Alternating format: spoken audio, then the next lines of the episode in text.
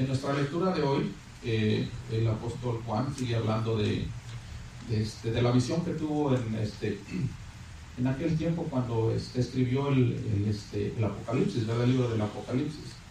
Y vamos a seguir continuando viendo hoy nuestro tema de nuestra guía, dice un cielo nuevo y una tierra nueva. Y el apóstol Juan está hablando de cómo es que él está viendo que va a ser el cielo, ¿verdad? Que va a ser el nuevo mundo, porque inclusive ya no va a haber cielo ni tierra, sino que va a haber un solo reino, el reino de Dios. Y nos da algunos tips de cómo va a ser. Dice que la semana pasada vimos que decía que iba a haber gente de muchas naciones. Hoy nos dice que es algo nuevo, que Dios va a estar en comunión con todas las personas, algo muy bonito, algo esperanzador. Mucha gente piensa que el Apocalipsis, de hecho en uno de los puntos que tiene el padre Carlos, dice que mucha gente piensa que el Apocalipsis es un libro de predicción de destrucción y de todo lo que de castigo y todo eso. No, es un libro de esperanza, porque en ese libro los que tenemos fe sabemos que cuando lleguemos a la presencia de Dios ya no va a haber sufrimiento, ya no va a haber dolor, sino que va a haber paz, va a haber alegría, va a haber gozo. Pero también hoy vamos a hablar, en el Evangelio nos va a hablar de un nuevo, bueno, dice Jesús, dice, les voy a dar un nuevo mandamiento. Y yo me preguntaba cuando lo estaba leyendo, digo, ¿poco antes no había dicho Dios que nos amáramos? Porque dice Jesús que nos da un nuevo mandamiento, y yo quiero explicarles eso en la prédica. Pero vamos a poner atención a las lecturas. Primero vamos a leer el libro de Apocalipsis y luego vamos a leer el Evangelio de Juan.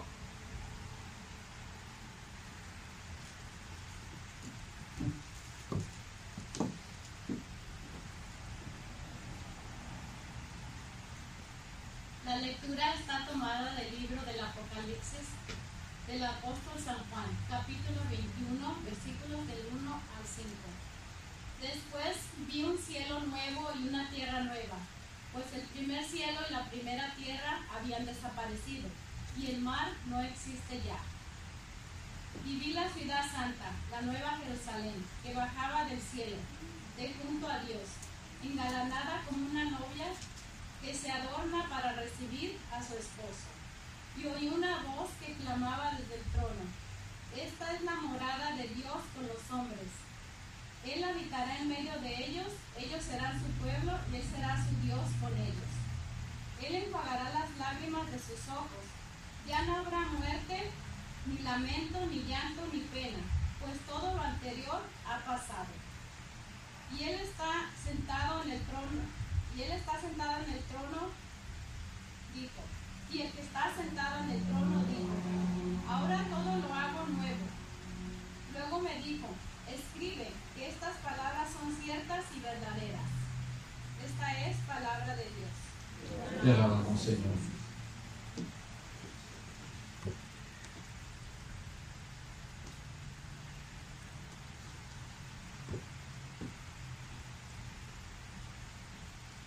Para recitar el salmo responsorial todos decimos: bendeciré al Señor eternamente, aleluya.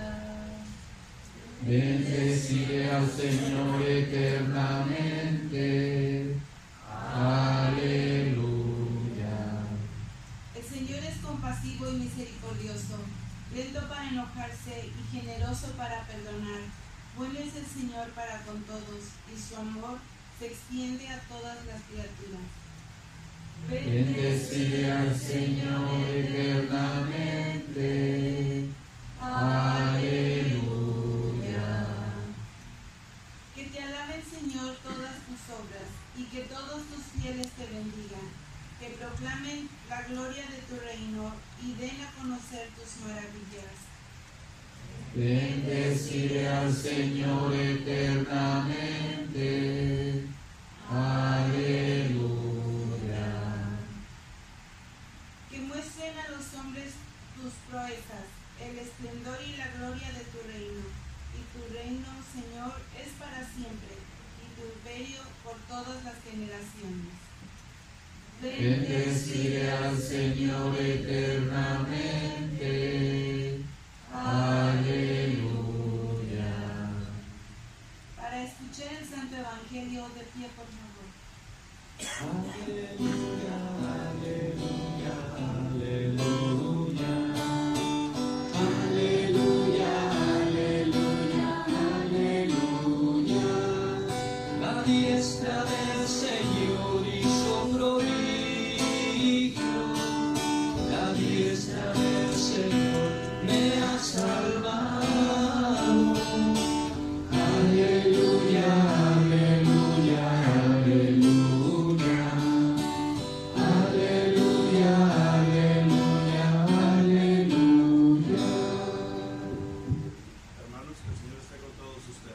con tu espíritu.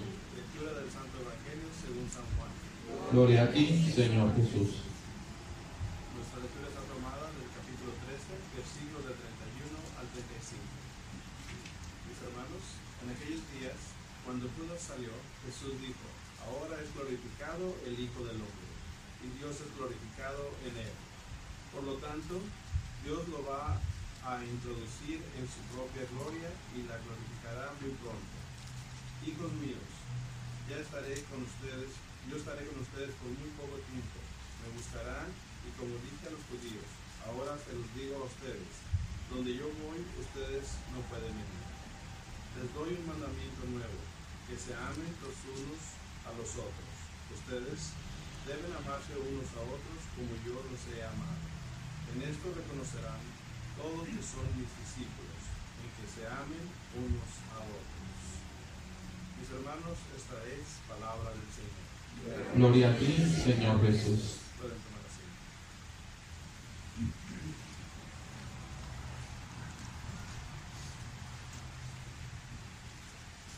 ¿Se pusieron atención a las lecturas, al Evangelio? Sí. Sí, porque les voy a hacer preguntas ahorita, ¿eh? ¿Quiénes de aquí han trabajado o han tenido trabajo? Que levanten la mano. Que hayan trabajado o tengan trabajo. Yo pienso que todos, ¿verdad? ¿Y alguna vez les tocó en su trabajo que los pusieron a hacer algo y no les explicaron qué tenían que hacer? A ver, que levanten la mano, a ver.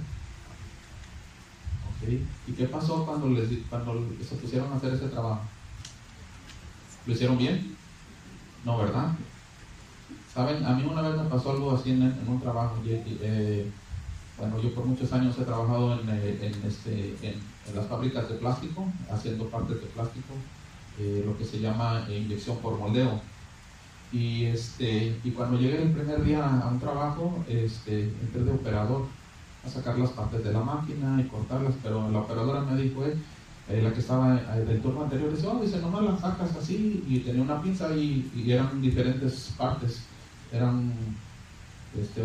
En inglés le llaman runner, o sea, es una cosa así largota donde corre el plástico y al final tiene todas las partes. Y me dice, dice, pues nomás las separas y las cortas así. Ok. Y ya, pues en la mañana cuando llegaron, eran turno de la noche, cuando llegué yo en la mañana y van a revisar mi producción y el supervisor de la mañana pegó el grito. ¿Qué hiciste? Lo que me dijeron, no sé, dice lo que me dijeron. Dice, no, dice, es que les dejaste un pedazote así grandote. Le digo, pues no me dijo nada. Le digo, la que me dijo, nomás me dijo, le haces así. Y le hice así, no me explicó. ¿Por qué les digo esto? Porque Jesús hoy nos dice que nos da un mandamiento nuevo. ¿Y por qué nos manda? Porque Él dice que nos da un mandamiento nuevo. Y yo decía, poco antes Dios nos decía que nos amáramos. Y de hecho, aquí tengo mis apuntes. En el libro de Levíticos, capítulo 19, versículo 18, ahí dice que no tengas rencor contra tu hermano, dice más bien ama a tu prójimo. Entonces, ¿por qué Jesús nos dice que nos da un mandamiento nuevo? Y la razón por que Jesús dice que nos da un mandamiento nuevo, porque Él enseguida aquí en el Evangelio nos dice, ámense como yo los amé. Entonces Jesús nos está poniendo el ejemplo. Por eso dice que Él nos está dando un mandamiento nuevo. Porque por ejemplo a mí en mi trabajo, si cuando me dijeron nada más así, corta las partes así, pues sí me dieron instrucciones, pero no me las dieron detalladamente bien como tenían que ser. O inclusive ustedes a lo mejor en su trabajo les dieron una orden, pero no se las explicaron y entonces no supieron qué hacer. No fue culpa de ustedes. Pero más sin embargo, si la persona les hubiera dicho, hey, lo tienes que hacer así, mira, por ejemplo a mí si me hubiera dicho la persona, mira, tienes que agarrar la pinza, la pones pegado de la parte que no quede grande el pedazo que le estás cortando, entonces yo lo hubiera hecho así, pero más sin embargo esa persona no me dio las instrucciones correctas. Y por ejemplo nosotros podemos decir, pues si que no Dios dice que nos amemos, sí, pero Jesús nos vino a poner un ejemplo. Él nos vino a enseñar cómo es que tenemos que amarnos. Y para poder entender cómo es que Jesús nos ama, simplemente pensemos en lo que estaba pasando antes de lo que acabamos de leer.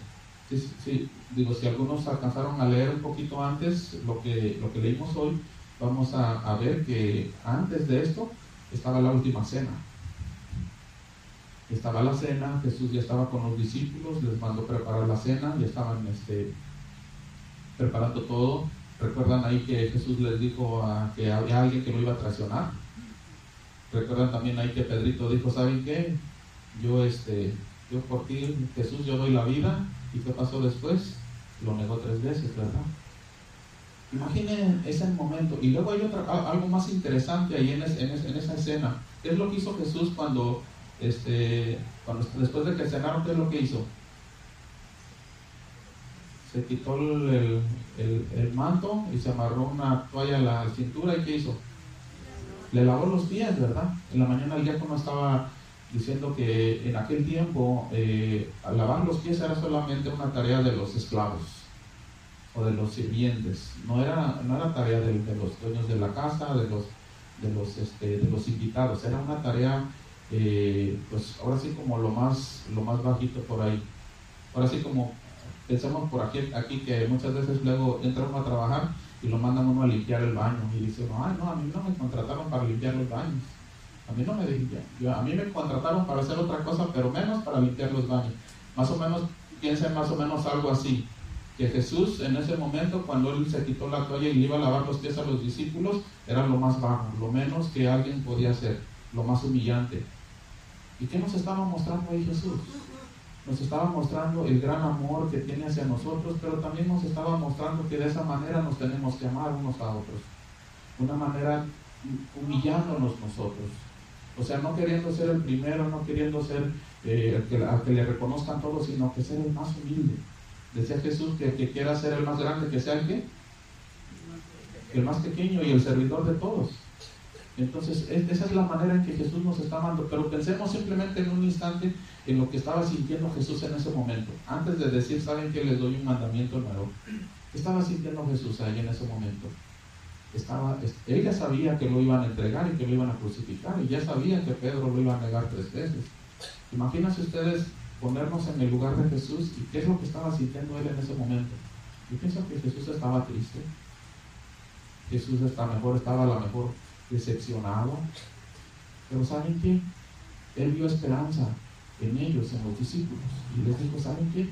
Les doy un mandamiento nuevo, que se amen los unos a los otros y que se amen como yo les he enseñado. Ese es el mandamiento nuevo que Jesús nos da. El diácono también estaba en la mañana diciendo y compartió una historia muy bonita, se la voy a compartir. Dice que la escuché en una prédica y dice que bueno, más bien no la historia de la prédica, sino la que compartió, el que le pasó. Él dice que él una vez fue a una, no voy a mencionar nombres de tiendas para no hacerles propaganda. Digo, si le hiciéramos propaganda y nos dieran a todos comida y desayuno, sí la hacía, ¿verdad? Pero no voy a decir nada. Pero o sea, el chiste que fue a un restaurante de comida rápida y se fue a ordenar algo para comer. Y dice que cuando llegó ahí, que le dijo el cajero, dice, ¿sabes qué? Dice, tu comida ya la pagó la persona que pasó adelante. Y se quedó. ¿A poco no nos quedamos así cuando alguien hace algo así por nosotros? O sea, te quedas así de shock, pero qué bonito se siente, ¿verdad? Cuando alguien en amor te hace algo. Y especialmente, ¿saben que a veces pasa que cuando andamos medios tristes o a veces andamos preocupados y a veces pensamos, ay Señor, ¿cómo quisiera sentir tu amor? ¿Cómo quisiera sentir tu presencia? O a veces quedas achicopalado y Dios te quiere dar un motivo para alegrarte, suceden esas cosas. Y entonces en ese momento dice el diácono que cuando eso hicieron por él, que él sintió mucho gusto, pero en ese momento también la cajera le invitó a hacer algo y le dice, oye, dice, ¿no te gustaría a ti pagar la comida por el que viene atrás de ti? Y dice el diácono, ¿sabes qué? Dice, a mí me gustó eso, y dije, ¿por qué no seguir la cadenita? Que yo le pague al que viene, y a lo mejor el otro que viene que le pague al otro que viene, ¿verdad? Pero esos son los actos de amor que Dios nos pide. O sea, en el momento que nosotros podamos hacer algo por algo. Aquí tiene vecinos. Todos tenemos vecinos, ¿verdad? ¿Y alguna vez han pensado en su vecino? ¿En qué está pasando? Yo sé que a veces no nos llevamos bien con los vecinos, a veces nos peleamos. Pero hemos puesto a veces en el lugar de la persona, de nuestro vecino, de nuestro compañero de trabajo, y a veces no lo hacemos. El viernes yo les compartí algo de cómo es que nos tenemos que mantener unidos en la plática. Y les decía que para poder mantenernos unidos tenemos que vivir unidos por medio del Espíritu Santo. Pero ¿cómo podemos mantenernos unidos por medio del Espíritu Santo? Yo les decía, ¿saben qué? Pues simplemente veamos lo que son los frutos del Espíritu. Y decía que uno de los frutos del Espíritu es comprensión de los demás. Y para poder comprender a los demás tenemos que poner en sus zapatos de los demás. ¿Qué es lo que está pasando a esta persona? ¿Por qué esta persona es tan enojona? Porque esta persona es media así sangrona, que yo la quiero a saludar y no me saluda. O porque esta persona tiene esta actitud. Y muchas veces no sabemos qué es lo que trae esa persona en su interior, o qué es lo que ha vivido desde su niñez. Entonces es muy importante que si queremos amarnos, como Jesús nos amó, veámoslo a Él, ¿verdad? A mí lo que les estaba inclusivemente diciendo el viernes también, que lo que a mí me gusta de Jesús es que Jesús no solamente nos manda algo, sino que Él nos pone el ejemplo, nos pone cómo amarnos, cómo tratarnos, cómo amar al Padre, nos enseña a orar. Entonces tenemos un Dios que se preocupa por nosotros, tenemos un Dios que nos ama y que nos quiere, y que está preparando, o que ya preparó un cielo para cada uno de nosotros, los que tenemos fe. Es un cielo donde no va a haber penas, donde va a haber alegrías, donde no va a haber dolor, donde ya no hay muerte, sino que vamos a vivir por la eternidad con nuestro Dios. Yo les quiero dejar hoy con ese mensaje, hermanos. Hagamos un esfuerzo por amarnos. Amar no quiere decir que vamos a sentir maripositas por la persona, o nos vamos a sentir el deseo de hacer las cosas por ellos, sino quiere decir que vamos a poner a un lado nuestras diferencias, vamos a poner a un lado nuestros propios deseos y vamos a tratar de ayudar a los demás. Especialmente ayudemos a nuestra comunidad, a nuestra familia y, ¿por qué no?, también en nuestro trabajo, a nuestros compañeros de trabajo.